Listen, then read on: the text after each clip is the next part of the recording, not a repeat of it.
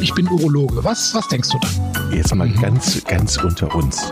Wir müssen auch die Worte Penis und Hodensack in den Mund nehmen. Ja, ja. Und äh, das ist ja auch Sinn und Zweck äh, von so Veranstaltungen wie diesem Podcast, dass man das Ganze aus dieser Schmuddelecke so ein bisschen herausnimmt. Herzlich willkommen, neue Folge Pinkelpause und es wird eine besonders interessante Folge. Alle Folgen der Pinkelpause sind natürlich interessant. Das liegt auch, oder das liegt ausschließlich an ihm, am Chris, Chris Biest, dem unserem Urologen in Aachen. Hallo Chris. Hallo Jochen, das äh, Lob nehme ich nicht an, sondern gebe es eins zu eins zurück. Das liegt an unseren Gästen natürlich ja. und an dir, Jochen. Bevor wir unseren heutigen Gast begrüßen, der schon im Hintergrund so ein leichtes äh, Lächeln zu hören ist, mal ganz kurz. Es ist eine besondere Folge, denn du berichtest auch über besondere Erfahrungen, die du in der letzten Zeit gemacht hast. Es geht um die Roboter-EP. Äh, ein, ein, ein faszinierendes Thema. Bei mir bilden sich da immer ähm, Gedanken. Äh, ich habe so Science-Fiction Bilder äh, im Kopf, große Maschinen, die mich aufschneiden und so. Das ist so heute unser Thema und du durftest mhm. ja tatsächlich mal beiwohnen so einer Operation. Mhm. Ja, ich bin ja eigentlich auch schon urologischer Dinosaurier, kann man sagen. Also zumindest kam ich mir so vor, als ich dann da im, im, äh, in der Uniklinik Aachen im OP war, ähm, beim Dr. Bach, der mich da empfangen hat. Ähm, und das ist ja auch ein Verfahren, was weit nach meiner Zeit, wo ich im Krankenhaus war, etabliert wurde. Und wir hatten das ja auch schon mal in einer anderen Folge mit Professor Rassweiler angesprochen, wie sich dieses Verfahren in der Urologie ähm, erst langsam, dann rasend verbreitet hat. Und ähm, ich war einerseits so wie du auch, total fasziniert. Aber andererseits war es auch wohltuend zu sehen, dass es auch einfach nur eine ganz normale OP ist. Ne?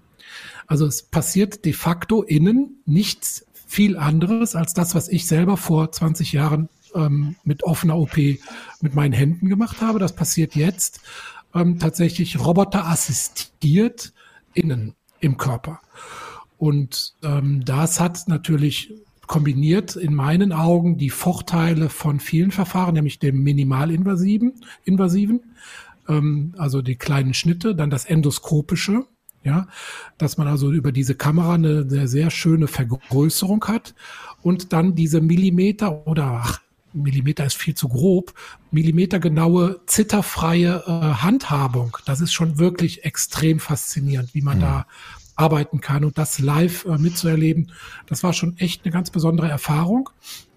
Und jetzt haben wir die Gelegenheit, nämlich jemanden, der an, mit so einem Roboter operiert wurde und bereit ist, darüber im Detail Auskunft zu geben, hier am Mikro bei uns zu haben und äh, das mal aus Patientensicht so ein bisschen auch zu berichten. Also wir werden sicherlich auch so ein bisschen das, was ich in der, in der Uniklinik erlebt habe, immer mal reinschneiden ja, ähm, in diese Folge, dass man da so ein Gespür für kriegt.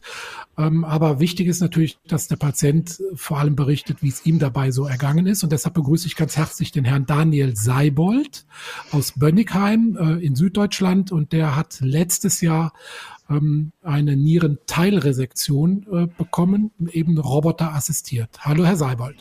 Ja, hallo Chris, hallo Jochen. Hallihallo.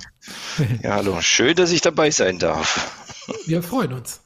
Ja, ich ganz, auch. Ganz kurz, Chris, eine Nierenteilresektion. Du bist schon wieder in deine Fachsprache abgeglitten für alle, die es nicht verstehen. Also für mich, was ist es? Hm. Naja, die Niere ist ein Gewebeorgan ähm, und wenn man die Niere operiert, versucht man möglichst viel von dem Gewebe zu erhalten. Und dann versucht man nur den kranken Teil, ähm, in dem Fall wahrscheinlich tumorbefallen, Herr Seibold, richtig? Ja, genau, natürlich. Ja, ne, Tumorbefallen. Es gibt ja. auch vielleicht andere Indikationen, aber in der Regel ist es ein Tumorbefall, dass man den kranken Teil der Niere entfernt und äh, möglichst viel gesundes Gewebe zurücklässt. Und äh, da sind wir direkt schon bei den bei dem Haupt äh, Schwierigkeiten dieser OP, nämlich dass man krankes vom gesunden Gewebe unterscheidet und dass man natürlich mitten durch gesundes Gewebe durchschneiden muss bei der OP. Und äh, das sind eigentlich die größten Herausforderungen, die sich da dem Operateur stellen. Und Nierenteilresektion heißt halt Teilentfernung der Niere unter Belassen möglichst viel gesunden Gewebes. Als ich anfing mit der Urologie, hat man eigentlich fast jede tumortragende Niere komplett entfernt, weil man dazu gar nicht so in der Lage war, so eine, so eine Teilresektion ähm, durchzuführen. Mhm.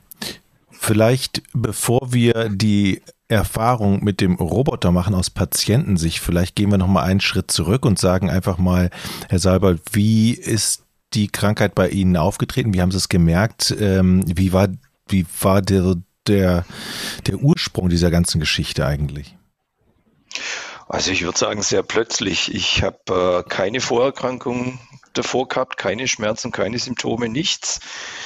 Und angefangen hat es eigentlich, dass ich morgens um zwei aufgewacht bin mit extremen Bauchschmerzen und daraufhin ins Krankenhaus eingewiesen wurde. Und äh, die Diagnose in diesem Krankenhaus war, ich habe ein, äh, äh, ich hatte einen Stein in der Galle.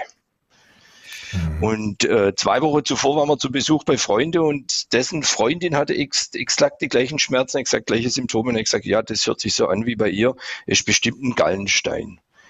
Und dieser Gallenstein wurde dann untersucht und bei der Untersuchung hat man festgestellt, dass ich auf der rechten Niere einen 3,8 Zentimeter großen Tumor habe und links einen Schatten. Mhm.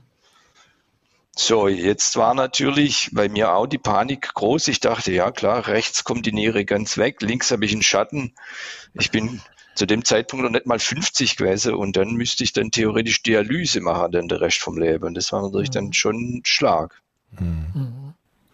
Ja, und solche Patienten waren früher tatsächlich ein Problem. Ne? Dann hätte man wirklich auf der rechten Seite die Niere wahrscheinlich entfernt bei einem knapp vier Zentimeter großen Tumor und dann links versucht, eine Teilresektion zu machen oder zumindest eine Gewebeprobe, um da den, den Verdacht mhm. zu bestätigen.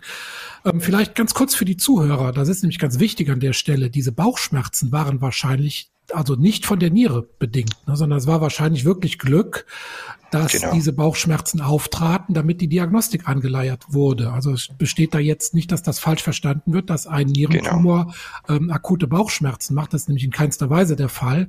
Nierentumor macht keine Symptome oder wenn, dann sehr spät und äh, in einem Stadium, wo man es nicht mehr so gut operieren kann. Deshalb ist es enorm wichtig, dass man die möglichen Vorsorgeuntersuchungen, wobei es keine klassische Vorsorge für die Niere äh, gibt, sondern dass man eventuell sich den Ultraschall der Niere als ähm, Igelleistung, als Sonderleistung gönnt. Dann nur so kann man solche Zufallsbefunde ähm, entdecken. Und das war in dem Fall mhm. hier glaube ich, riesiges Glück. Ganz kurz mal IG-Leistung. Das bedeutet für den Patienten, er zahlt etwas selber, weil die Kasse es nicht bezahlt und hat eine mhm. zusätzliche Möglichkeit zur Vorsorge. Das heißt, ich gehe zu meinem mhm. Urologen und sage, ich möchte gerne mal meine Niere überprüfen lassen, einfach aus Routine. Mhm. Ja? Genau. Du hast ja, du hast ja Anrecht auf bestimmte hausärztliche Untersuchungen alle drei Jahre. Das beinhaltet ein paar Blutwerte, Urinkontrolle, eine körperliche Untersuchung, eine Befragung. Du darfst ab 45 einmal im Jahr zum Urologen, der tastet deinen Genitalbereich ab und die Prostata. Aber Laborleistungen wie PSA-Test oder ähm, äh, bildgebende Diagnostik wie Ultraschall muss man, wenn man es haben möchte, selbst bezahlen. Ne? Und in dem Fall jetzt wäre bei einer ganz normalen Vorsorge, wenn der Herr Seibert mit 45 zu einer normalen Urologievorsorge ohne Zusatzleistungen gegangen wäre, wäre auch da dieser Tumor durchgerutscht. Der ist also mhm. tatsächlich nur durch die Symptome ähm, des Gallensteins aufgefallen. Okay, diese 3,8 Zentimeter, wenn man, ähm, ist das jetzt schon ein sehr großer äh, für die Niere oder also hat sich das schon, hätte man das frühzeitig in der Vorsorge erkennen können oder ist es noch ein Anfangsstadium so, zur Einschätzung? 3,8 sieht man im Ultraschall. Ne? Also es ist jetzt nichts, was man im Ultraschall übersieht, aber man macht den Ultraschall natürlich nur auf Anforderung oder mhm. halt bei Beschwerden. Und so ein Tumor macht halt keine Beschwerden. Und deshalb, ne, und für die, fürs operative Vorgehen ist 3,8 schon auch so eine Grenze. Ne? Also man hat früher so gesagt, für die Teilresektion sollte er möglichst unter vier sein. Ich habe jetzt ehrlich gesagt keine Ahnung mehr, mhm. wie das bei der Roboter-OP ist, ob man diese Grenzen so ein bisschen aufgeweicht hat. Ähm, aber man kommt, es kommt auch natürlich immer auf die Lage an. Wenn der mhm. so wie ein Rucksack auf der Niere drauf sitzt, kann man den oft sehr schön herausschälen. Wenn der aber zentral Richtung Nierenbecken gelegen ist, ja, dann wird es natürlich auch bei einem kleineren Tumor schwieriger, erstens den zu finden mhm. und zweitens mhm. den dann so keilförmig da rauszuschneiden. Es gibt ja bei, gerade bei Tumoren, hast du mir gesagt, unterschiedliche Tumorarten, also ein, ein Tumor in der Niere zu entdecken. Was bedeutet das eigentlich für den Patienten? Was Was ist das für eine Diagnose? Wie schwer wiegt sowas? Ja, die Frage gebe ich mal an unseren Patienten weiter. Wie war das denn? Also als da jetzt so bei dem im Rahmen dieser Gallen-Geschichte äh, dann dieser Verdacht aufkam, was hat das mit Ihnen gemacht? Also, also ich will noch kurz bestätigen mit der Schmerze, da haben Sie vollkommen recht. Der Gallestein-Schmerz ging einen Tag später weg und ich war im Krankenhaus und war eigentlich froh und dachte, ich darf wieder heim. Und äh, nur weil ich ein CT und danach später ein MRT hatte, hat man den den Nierentumor entdeckt. Also die Schmerzen waren war höchstwahrscheinlich von der Galle verursacht, die glücklicherweise dann das Ganze ins Rolle gebracht hat. Mhm. Also das heißt, hätten Sie den Gallenstein nicht gehabt, wäre möglicherweise der Nierentumor viel zu spät, noch, also noch später erkannt worden. Korrekt. Korrekt. Waren Sie denn vorher bei der Vorsorge oder gehen Sie regelmäßig zur Vorsorge?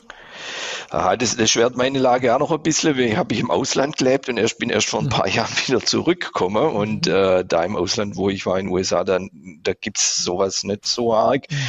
Und eigentlich äh, fühle ich mich sehr gesund, bin eigentlich recht körperlich fit, nicht übergewichtig, kein, kein Rauch oder irgendwas oder so und habe das natürlich dann vernachlässigt. Jetzt sieht die Sache natürlich ganz anders aus, aber davor mhm. hat man das ein bisschen auf die leichte Schulter genommen. Mhm. Gebranntes Kind scheut das Feuer, genau. Ja, genau. Wir waren stehen geblieben bei der Verdachtsdiagnose oder bei diesem CT-MRT. Wie ging es dann weiter? Ja, so, also das, das erste Krankenhaus war hier in der Nachbarortschaft. Äh, die haben dann keine Urologie im Krankenhaus. Also die haben dann zu mir mhm. gesagt, am zweiten Tag, äh, wir haben bei Ihnen den Tumor rechts und den Schader links festgestellt. Leider können wir nichts für Sie tun. Sie können jetzt nach Hause gehen, was ein bisschen also oh. menschlich ein bisschen schwierig war. Ja. Ich wusste zu dem Zeitpunkt gar nicht äh, genaueres, weil die Dame, mit der ich da gesprochen gehabt habe, war keine Urologin und die haben mich dann aufs nächste Krankenhaus verwiesen und der Termin war dann natürlich nochmal, glaube ich, zehn mhm. Tage später oder sowas angesetzt. Äh, ja, war Stimmung nicht so toll, bin dann natürlich gleich zum Hausarzt. Der Hausarzt hat den Befundgleise vom Krankenhaus, sagt ja, so wie er das sieht, ist das rechts auf jeden Fall Krebs und mhm. äh, mal sehen, was man machen kann. Gott sei Dank, ein Freund von uns ist äh, auch Doktor und der hat gesagt, hey, Niere, du musst nach Tübingen in die Uniklinik unbedingt hin und da zum Dr. Professor Stenzel und ja. der schaut danach. Das ist jetzt auch wieder ein wichtiger Punkt. Also Sie sind aufmerksam geworden auf die Klinik über Bekannte. Das ist ja oft so, man hört sich dann im Bekanntenkreis genau. um, dann kennt jemand äh, einen Arzt im Bekanntenkreis und genau. der hat dann wiederum äh, Kontakt und weiß, was wo äh, gut operiert wird. Also es war jetzt nicht, dass Hausarzt oder niedergelassener Urologe gesagt hat, okay, wir arbeiten mit dieser Klinik zusammen und die haben gute Erfahrungen, sondern das haben Sie selber in die Hand genommen purer Zufall. Also wie gesagt, der Freund von uns ist Doktor und zu dem bin ich noch hin, um eine zweite, mhm. Drittmeinung einzuholen und der hat gesagt, geht auf jeden Fall nach Tübingen in die Uniklinik. Das war sehr mhm. gut. Mein Hausarzt hatte auch gesagt, ja, er muss auf jeden Fall ins Krankenhaus, er kann nichts machen, aber welches und, und welchen Doktor ich sehen soll, hatte er natürlich da keine Empfehlung. War denn jetzt Tübingen von Ihnen aus sozusagen die nächste Klinik, die die Roboter-OP anbietet? Wissen Sie das? Uh, ich glaube von der Distanz her ja. Die nächste wäre eher Richtung Norden irgendwo gewesen, so mhm. Richtung Frankfurt oder sowas. Mhm, mh. Und, und da ist auch zum ersten Mal das Wort Roboter gefallen dann, als Sie da also ich musste dann äh, 13 Tage warten auf meinen ersten Termin, war ja okay. Die sind ja sehr beschäftigt dort. Mhm. Und dann habe ich mit dem Herrn Stenzel gesprochen und dann hat er gesagt, oh, äh, es könnte sein, es wird sich nochmal um drei Wochen dauern, bevor Sie überhaupt einen Termin bei uns haben, wenn wir, also für die OP oder irgendwas anderes. Und zu dem Zeitpunkt hat man im Kopf immer noch, oh, ich habe jetzt Krebs, wie geht's jetzt weiter? Mhm. Und irgendwann hatte ich, war nochmal ein glücklicher Zufall, da kam eine junge Dame rein mit einem Clipboard und die hat gesagt, hätten Sie Interesse an einer Studie? Mhm. Und dann habe ich dann gesagt, ja, mache ich sofort mit, weil ich habe jetzt eh nichts mehr zum Verlieren, warum mache ich nicht andere Studien mit? Mhm. Und daraufhin hat sie gesagt, die Studie wäre eine Roboter-OP. Also, mhm. ich sag mal, totaler Glücksfall im Prinzip, oder? Zweimal hintereinander. Also im, im eigentlich hatte ich Pech, aber das lief danach wie am Schnürchen. Also eins lief besser wie das andere. Mhm. Und ich habe sofort gesagt, ja, mache ich gerne mit. Meine Frau hat gemeint, überleg dir das noch ein bisschen, schau dir das nochmal an oder informier dich. Und ich habe früher äh, für, für eine bekannte Industriefirma Roboter für die Industrie programmiert. also da haben Sie okay. erstmal sowieso keine Scheu, weil Sie wissen, äh, genau. dieses, diese, dieser Begriff Roboter ist gar nicht so negativ besetzt, sondern eigentlich eher, die wissen, was sie tun, ne? Genau, also als erster Gedanke bei mir war, ah, cool, Präzision, das will ich. Ja. Mhm. und das hat dann mich auch wirklich fasziniert, das tatsächlich, ja. Das ist Wahnsinn, ja, da will, da sage ich später noch was dazu, aber auf jeden Fall ging das dann auch noch weiter. Äh, ich habe 50, 50 Prozent Chance, in diese Roboter-OP-Studie reinzurutschen und äh, warum auch immer habe ich es dann geschafft und so kam quasi ein guter Zufall nach dem anderen, nach dem anderen. Aber ehrlich gesagt, hätte mir jemand anders das empfohlen, hätte ich mich auch darum gekümmert und hätte versucht, die Roboter-OP zu kriegen. Ähm, wissen Sie noch, wie die Fragestellung bei der Studie war? War das einfach nur Vergleich offene OP gegen Roboter-OP? Da gab es dann noch eine spezielle Fragestellung bezüglich Krankenhausaufenthalt, ähm, Blutverlust oder äh, Schmerzerhebung oder wissen Sie? Also ich, dadurch, dass ich an der Studie noch jetzt teilnehme, bekomme ich circa alle drei Monate noch äh, Formulare auszufüllen und es dreht sich eigentlich alles um den Heilungsprozess. Mhm. Okay. Schmerzen, äh, Behinderung beim Gehen, Laufen, Sitzen, Stehen, äh, mhm. Wundverheilung alles so. Also man versucht die Vorteile rauszuarbeiten. Ja. OP ja. Gegenüber der. Auf ja. jeden Fall, ja. Mhm. Und wo sehen Sie die Vorteile für, von einer Roboter-OP? Also ich bin, ich bin jetzt 50 Jahre alt. Es war die zweite OP, die ich hinter mir hatte. Die erste war Anfang der 90er, war eine, äh, ein Blinddarm.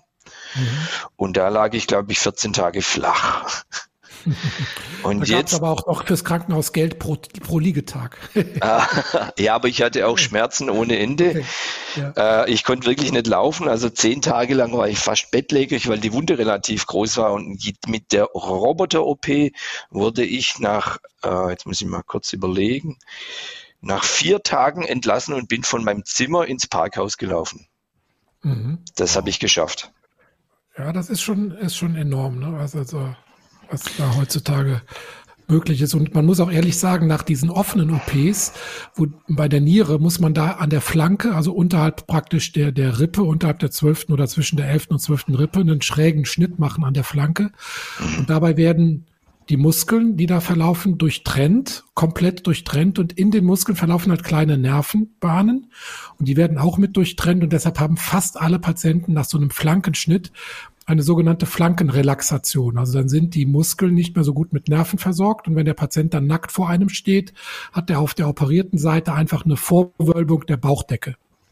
Und das ist bei der Schnittoperation fast immer der Fall. Das kann man fast nicht vermeiden. Also es kann noch so gut der Muskel genäht sein und wieder zusammenwachsen. Man hat fast immer dieses etwas asymmetrische Bild, wenn der ausgezogene Patient vor einem steht nach so einer Flankenschnittoperation. Also insofern kann man auch diesen Vorteil an der Stelle schon mal betonen, dass man damit kleinen Schnitten operiert, die nicht diese ähm, Komplikation der Flankenrelaxation machen. Vielleicht beschreiben wir noch mal ganz kurz so ein Roboter. Also viele stellen sich unter Roboter halt auch völlig falsche Dinge vor. Also man muss ja auch sagen, das haben wir, glaube ich, auch schon mal erzählt in einer anderen Folge, wo wir das Thema Roboter-OP hatten. Der, der Arzt ist immer noch der Chef im Haus. Ne? Also ne? Ja, das, das ist im Prinzip wirklich, äh, der, der, der Herr Seibert kann jetzt nicht viel berichten, ne? weil, er ja, nee, weil, nee. Er, weil er ja gepennt hat. Ja, genau. Zum, zum Glück würde ich mal sagen. Aber du warst ja mitten, du warst ja mitten im Raum. Du hast dir diese Operation ja. angeguckt. Du hast während der Operation mit dem, äh, äh mit dem Arzt, der das ausführt, gesprochen. Äh, ja. Beschreib mal, wie ist es denn da so? Also die Vorbereitung ist natürlich aufwendiger. Erstmal machen die Narkoseärzte eine ganz normale äh, Narkose, aber die sind schon eine Stunde vor OP-Beginn da und äh, ne, dann wird der Patient halt ähm, äh, narkotisiert und dann kommt das ganz Wichtige, nämlich die Lagerung, ne, dass der Patient also so gelagert wird, wie es halt diese OP-Zugänge erfordern.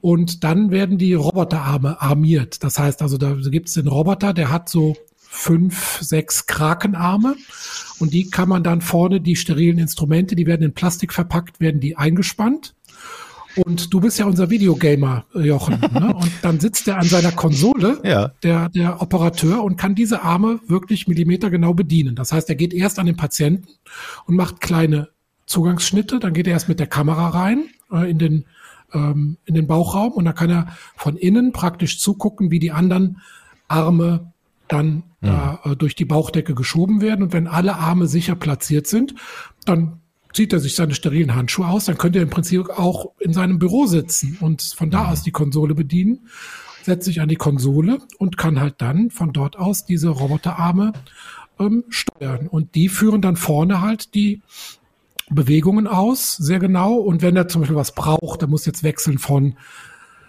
Strom auf Schere, auf Pinzette, muss einen Faden da äh, machen oder einen Clip, dann ist jemand am Tisch natürlich, der dann die Arme entsprechend armiert, also bestückt mit den notwendigen Werkzeugen und dann wieder in den Patienten durch diesen Port, durch diesen Zugang dann äh, reinbringt. Nochmal ganz kurz, die wichtigsten Vorteile dieser Roboter-OP gegenüber einer herkömmlichen OP, wenn ich sie so nenne. Ähm, du, du hast Fragst schon, du ja genau, du hast schon gesagt, ähm, der Schnitt, also man, man, man muss nicht so viel aufschneiden, wenn ich es richtig verstanden habe. Genau. Was sind nochmal so, zähl noch mal auf, was sind die wichtigsten Vorteile? Ja, der, der kleine Schnitt, damit natürlich verbunden weniger Schmerzen, schnellere Erholung, kürzerer Krankenhausaufenthalt und das ist natürlich immer von patientenseitig das, was man am meisten spürt. Das ist wie der Patient, der im Krankenhaus ist. Das Wichtigste ist das Essen, weil er das am, weil er das am, am eigenen Leib direkt empfindet. Was aber, ich fand viel wichtiger, was innen passiert und das fand ich wirklich faszinierend, weil es ist extreme Präzision, die da stattfindet. Ne? Und dadurch hat man weniger Blutverlust und natürlich auch wahrscheinlich einen besseren Funktionserhalt. Also wenn wir jetzt zum Beispiel von der Prostata-OP reden, geht es ja darum, Urinverlust zu vermeiden und die Potenz zu erhalten. Und ich kann mir durchaus vorstellen, also ich habe da bei der OP Strukturen gesehen, die ich früher nicht mal wusste ungefähr, wo die sind bei der OP. Also praktisch an der Prostata-Rückseite. Da habe ich ja früher nur getastet und eine Klemme hingesetzt. Ja, das hast du jetzt gesehen und konntest dann die Schichten da präparieren mit. Also es, es hat mich wirklich fasziniert. Das heißt, es ist alles auch vergrößert. Die einzelnen Schichten sind Ja, für dich als Arzt viel besser erkennbar. Ja, ja, ja. Es ist ein bisschen gewöhnungsbedürftig, weil es auch ein anderer, erstens anderer Blickwinkel, du hast ein anderes Licht, manche Gewebestrukturen reflektieren auch anders, als du das gewohnt bist von früher von offen. Also man muss sich schon umstellen.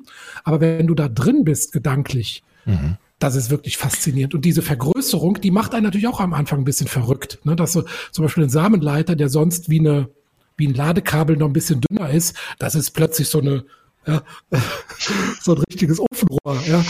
Ähm, Das, und das dann zu durchzuklippen, da hast du dann vielleicht auch ein bisschen Scheu am Anfang, ne? Aber eins äh, wurde da bei deinem Besuch dann auch deutlich. Ähm, eins fehlt und das ist tatsächlich, wie du es eben beschrieben hast, das Fühlen. Denn das geht ja, Ja. eigentlich Ja. nicht. Ja. Das Fühlen geht nicht und das würde mir auch sehr fehlen. Also weil Operieren ist ja ein sehr taktiler Sport. Also das, das äh, wer gerne operiert, der hat halt auch gern Gewebe in den Händen. Ähm, ne, ich habe also unheimlich gerne immer Kinder operiert, weil da sind die Gewebestrukturen so zart und das ist wirklich eine Freude, ähm, diese diese ähm, ja ganz zarten Gewebe da zu, zu operieren. Ähm, und das fehlt natürlich bei dieser OP. Aber der Dr. Bach hat mir ähm, gesagt, es gibt tatsächlich äh, Bestrebungen, dass man so eine taktile Rückkopplung auch an den an die Finger bekommt, ja. Dass also ähm, die nächsten Generationen dieser Geräte dann auch tatsächlich in der Lage sein werden, dem Operateur zum Beispiel über Festigkeit von Gewebe, Widerstand, wenn man irgendwas anfasst, durchschneidet, ähm, so eine taktile Rückmeldung zu geben. Das wird dann natürlich noch viel faszinierender werden. Also da ist der Operateur irgendwann tatsächlich gefühlt im Patienten drin. Das ist jetzt schon so. Du sitzt in der Konsole, die Konsole umschließt fast deinen Kopf, also du hast auch ähm, ein Audio praktisch dabei, ja, und bist wirklich richtig mit den, mit den Augen in dem Patienten drin. Also schon echt ein ganz besonderes äh, Gefühl, tatsächlich. Fühlt man sich da als Patient ähm, sicher aufgehoben? Also ich habe den Roboter ja nicht gesehen, ne? Ja. Vorher. Also sie, vorher hatten Sie ihn auch nicht oder nur auf, auf Prospekten oder, oder hatten Sie überhaupt schon Kontakt mit dem, mit dem Roboter dann vorher oder nur aus Erzählung Nee. vom Arzt, vom Nee. Aufklärungsgespräch? Also ich habe extra gefragt, bevor die Narkose anfing, ob ich noch ein Selfie machen durfte. Und dann gesagt, nee, der ist im Nebenraum, das geht nicht. Mhm. nee, habe ich nicht, also ja. gar nicht. Aber ich wusste ja, dass, äh, also wenn, wo ich das meine Freunde dann erzählt haben, die haben alle gleich große Augen gemacht. Oben der Gotteswillen Roboter und so weiter. Aber es ist ja nicht, da drückt man nicht Start und läuft weg. Das ist ja nicht so wie ein, wie ein Kaffeevollautomat. Es war mir schon klar, dass da jemand dahinter sitzt. Aber wie das Gerät aussah, also ich hatte da andere Sorge vorher. Ich habe mir das dann mhm. später im Internet angeschaut, mal so ein Foto. Weil meine Vorstellung war, ja klar, ich werde in den OP-Saal reingeschoben, ich sehe den Roboter noch, dann kommt die Narkose und dann geht's los. Aber das war nicht mal der Fall. Hm. Dann darf ich direkt meine größten Bedenken äußern, die ich vor so einer OP hätte. Nämlich ja. bei uns, wenn wir früher über Bauchspiegelung operiert haben, war immer das, der größte Gefahr, dass es irgendwo blutet und man kriegt dann sozusagen Hochwasser im OP-Gebiet und man sieht nichts mehr. Und dann muss man schnell die Kameras raus und die Werkzeuge raus, dann muss man einen Schnitt machen und dann möglichst schnell über einen Schnitt dahin kommen, wo es blutet. Das ist eine sogenannte Konversion, also dass man die OP konvertiert von einer endoskopischen OP zu einer Schnitt-OP. Und das stelle ich mir bei einem Roboter noch viel dramatischer vor, dass man diesen ganze Krake, die da über dem Patienten hängt, dann ad hoc entfernen muss, um dann ähm, eine Schnitt-OP zu machen. Aber der Dr. Bach hat mir auch versichert, dass das extrem selten oder ich glaube noch nie der Fall war, dass man also jetzt von äh, wegen einer Blutung, die praktisch endoskopisch nicht zu beherrschen war, dann äh, zu einer offenen OP umwandeln musste. Also das sind jetzt für mich als ehemals offener Operateur war so die größten Bedenken. Und speziell bei der Niere, und das hat mich auch sehr fasziniert, ähm, wo, wie findet man den Tumor? Wenn der jetzt nicht die Niere vorbuckelt, ne, wenn der die nicht vorwölbt und sondern im Inneren der Niere gelegen ist, ähm, dann muss man ja erstmal die Fettkapsel der, der Niere freilegen, also praktisch der Niere die Jacke ausziehen. Ja, und dann guckt man da drauf und dann weiß er immer noch nicht, wo der Tumor ist. Und dann, das war bei der OP, die ich gesehen habe, genauso. Und dann haben wir einen intraoperativen Ultraschall gemacht. Das heißt, der Dr.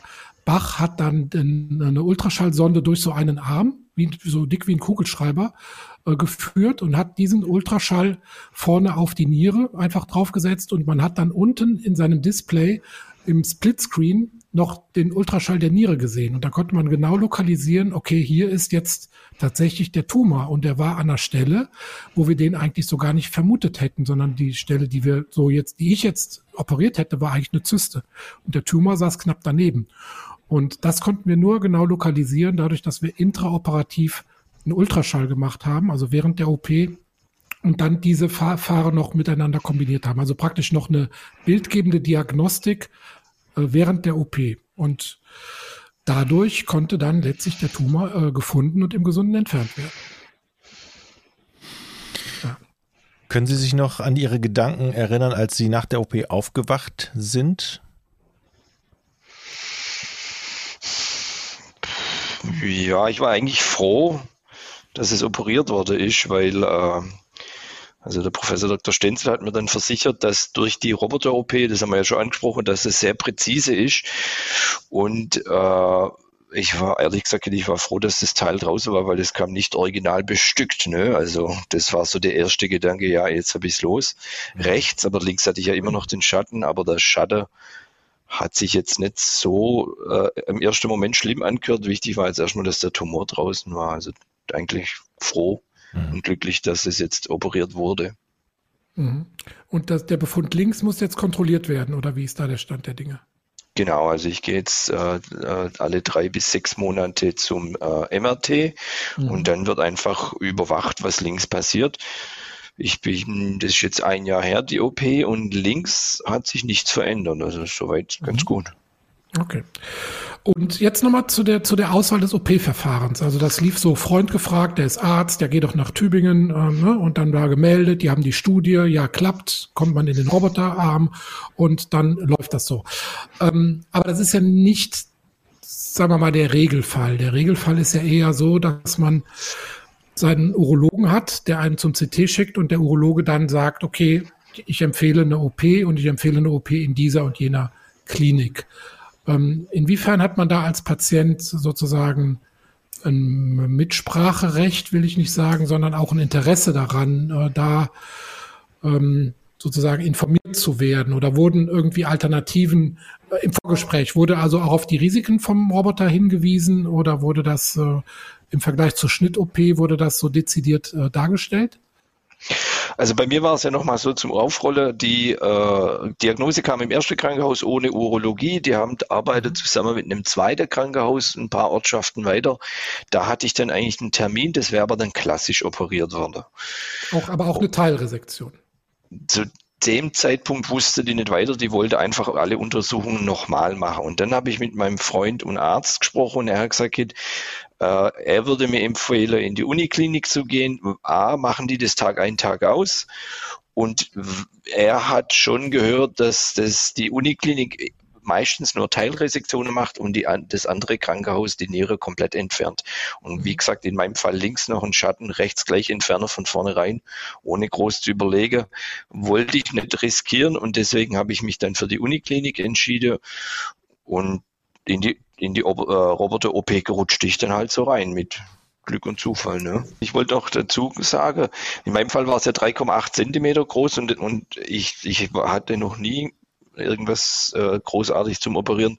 Für mich hörte sich das sehr groß an, aber mhm. der Doktor hat mir versichert, das ist ein kleiner Tumor mhm. und wir müssen vor der OP und vor den Untersuchungen hat er gesagt, wenn es 3,8 ist, müssen wir definitiv keine mhm. äh, äh, nur eine Teilresektion ja, machen nicht die Niere entfernen. Ja. Aussage, die man vorher kriegt. Ja, genau. Also in dem Moment war ich dann auch schon mal beruhigter mhm.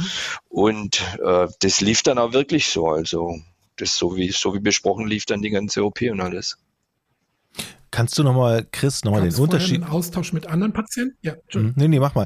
Äh, äh, ich, ich wollte eigentlich nur fragen, wo wir jetzt gerade dabei sind, bei dieser Größe des, des, des Tumors und du gerade gesagt hast, es gibt eine Teilresektion und, und wo die Niere komplett entfernt wird. Das ist ja für den Patienten ein himmelweiter Unterschied, ne? Also ja. auch nachher. Also wenn ich mir vorstelle, dann die, die Niere, Absolut. Nieren äh, zu verlieren, das ist ja ein gigantischer Unterschied. Absolut.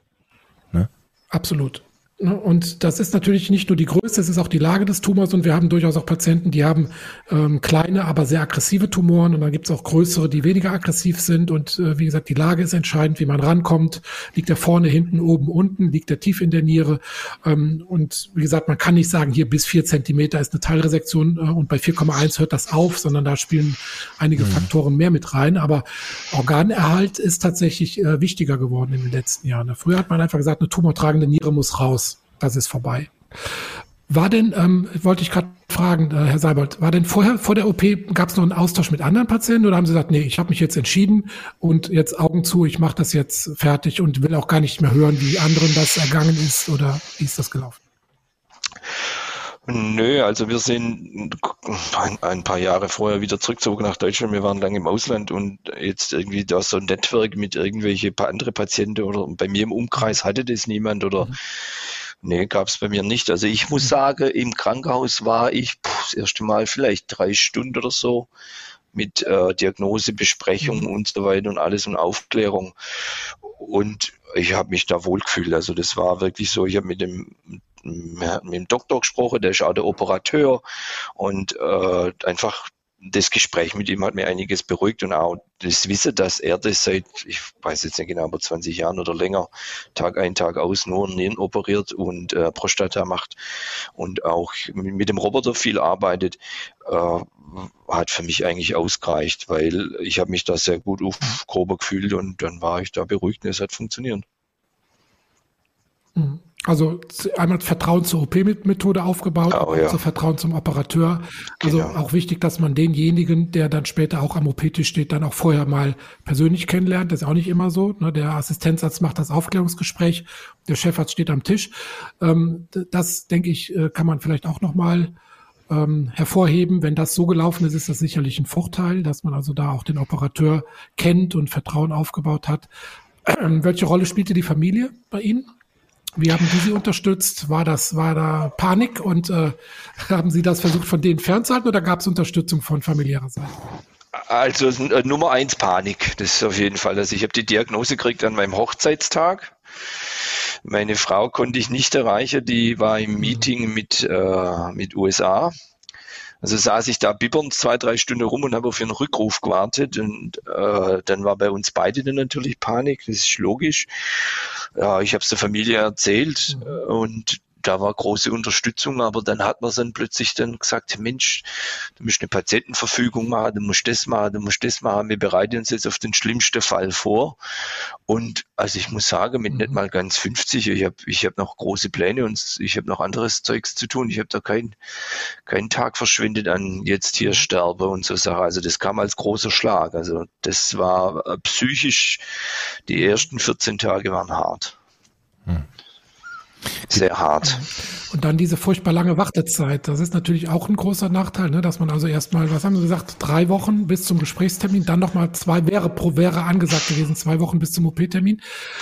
Ähm, da muss man sich natürlich vergegenwärtigen, mit einer Tumorerkrankung fünf Wochen warten ist natürlich schwer, aber es ist auch, ne, das muss man vielleicht auch als Botschaft an all diejenigen, die vielleicht jetzt keine bösartige Erkrankung haben und auf, äh, mit langen Wartezeiten umzugehen haben. Ähm, das war also selbst äh, bei bei so einer Erkrankung ähm, heutzutage nicht auf Zuruf dann natürlich einen Termin beim Spezialisten bekommt. Ne? Was ich ja, ich habe ja dann ein bisschen spekuliert, wir hatten ja eigentlich einen zweiten Termin ein paar Tage später bei dem äh, äh, Krankenhaus im Landkreis, aber das war ja das Problem, dass sie gesagt haben, die machen hauptsächlich, äh, würden die Niere sehr höchstwahrscheinlich entfernen. Und ich habe dann gesagt, also ich, natürlich will ich so schnell wie möglich unters Messer, aber nicht unter diesen Bedingungen. Und ich bin jetzt auch nachhinein Gott froh, dass man dann gesagt hat, man wartet jetzt doch drei Wochen anstelle fünf Tage oder so, geht dann in die Uniklinik, die dann den Zugang zum Roboter hat und da sehr höchstwahrscheinlich nur eine Teilresektion stattfindet. Ja, war es schwer, aber ich, ich glaube, ich habe mich da sehr gut entschieden. Sehr, sehr froh über die Entscheidung. Mhm. Ähm, wie, wie wichtig ähm, ist denn eigentlich so die Zeit, Chris? Also Jochen, im, du hattest noch eine Frage? Ja, wie, wie wichtig ist denn äh, die Zeit jetzt gerade, wenn der, wenn der jetzt mhm. 3,8 Zentimeter ist, mit jeder Woche, äh, die da ins Land streicht, ähm, wird es ja nicht besser.